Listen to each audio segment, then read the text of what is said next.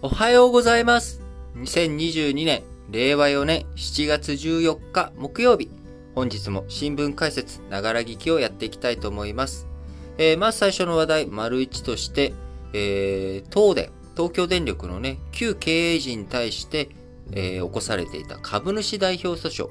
まあ、これは、えー、株主、東京電力に株主さんがいるんですけれども、えー、その東京電力の株価、あ福島第一原発の事故の後、大きく下落、えー、してしまってるわけですよね。もともと、えー、東京電力というものは、まあ、あのー、非常に有料企業、まあ、有料企業というか、まあ、あの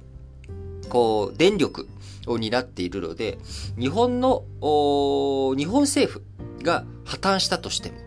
日本人とか、日本の国土、日本の経済活動自体がなくなるわけじゃないので、え、日本政府が潰れたとしても、東電は残ると言われたぐらい、あのー、非常に安定していた。要は、収入がね、え、途絶しない。日本に、え、人がいなくなるってことはないわけだから、え、東京電力の株価っていうものとか、社債の、えー、価値っていうのは非常に高かったんですね。えー、それぐらいこう信頼されていたものだったわけですけれども、東日本大震災で福島第一原発の事故を起こして以降、まあ、株価はだだ下がりになってしまったと。えー、そのね、賠償費用だったりとか、あるいは、えー、廃炉、福島第一原発の廃炉をしなきゃいけない、除染作業とか、まあそういったもので非常に収益性圧迫というか、あもうむしろほぼ国有化みたいなね、え、状態になってしまった。で、株価の価値、えー、株の価値っていうものが非常に下落してしまった。これを、えー、起こしてしまったのは、経営陣がしっかりと経営をしていなかったからだ。まあ、今回焦点になっているのは、やはり福島第一原発を、えー、こう、津波の、こう、被害から、に対して対策を打てなかった。これが、本当に、えー、打てなかったのか、打つべきものを怠ったのか。どっちなんだっていうことが、まあ、いろんな裁判があるわけですよね。今、大福島第一原発については、この、えー、株主代表訴訟、それ以外にも、まあ、あの、刑事事件、えー、だったりとかね、いろんなところで、え旧経営陣、あのー、裁判になっているんですけれども、その各裁判裁判で、あの、長期評価、えー、福島第一原発の安全対策どうするのかっていうレポート、これが出ていましたと。で、このレポートの中で、えー、こう、津波、来るぞと。で、この津波対策のために、えー、いろいろとやらなきゃいけないんじゃないかという可能性が出ていた。で、これに対して、まあ、長期評価で確かにそう出てるんだけれども、それがだ本当にすぐにやらなきゃいけないことなのかどうかっていうもの。これは合理的な判断という意味で、あのー、そんなね、あのー、すぐにやらなきゃいけない、そのやってなかったからといって、えー、経営陣に、え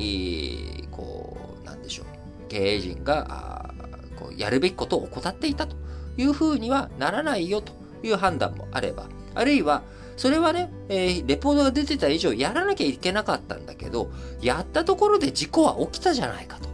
えー、だから、それでもって、やっていないっていうことに対して結果の変化がないんだから、あ今起きている結果に対して経営陣に、えー、その負担を求めるとか、経営陣が悪かったと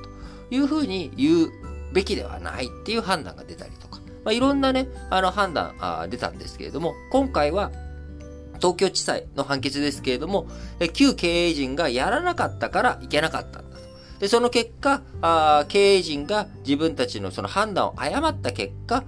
こう、東京電力の経営にダメージを与えてしまった。その結果、まあ、株価とかも下がってしまったし、あのの、そこに対して賠償責任があるという、そういった判断で、え今回賠償命令でですね、えー、出た金額というのが、あの、13兆円というもの、これを、えー、4人なのかな？あその旧経営陣の4人に対して13兆円支払えという賠償命令が東京地裁で出されました。いやー、まあ、なかなか凄まじいですね。えー、原発事故、えー、事業者に全責任があると